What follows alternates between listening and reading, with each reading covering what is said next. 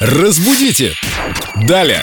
С нами Виктория Полякова, наш культуролог, знаток русского языка. И вот это слово у нас, кстати, часто звучит в игре по правилам. Да, Вика, Это привет. да. Привет, ребят. Тебе снова пишут в группе Эльдо Радио ВКонтакте. Елена Слепухина задает в ветке вопрос филологу Виктории Поляковой. Подскажите, пожалуйста, как правильно произносить словосочетание на встречную полосу или полосу? Второй вариант режет слух.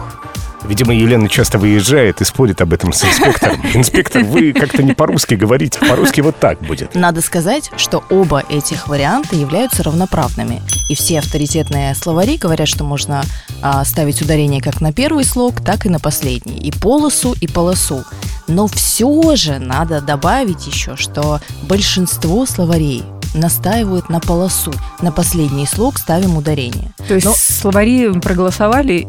Да, там на один голос больше получилось за полосу, но если вы будете произносить полосу, ошибкой это не является.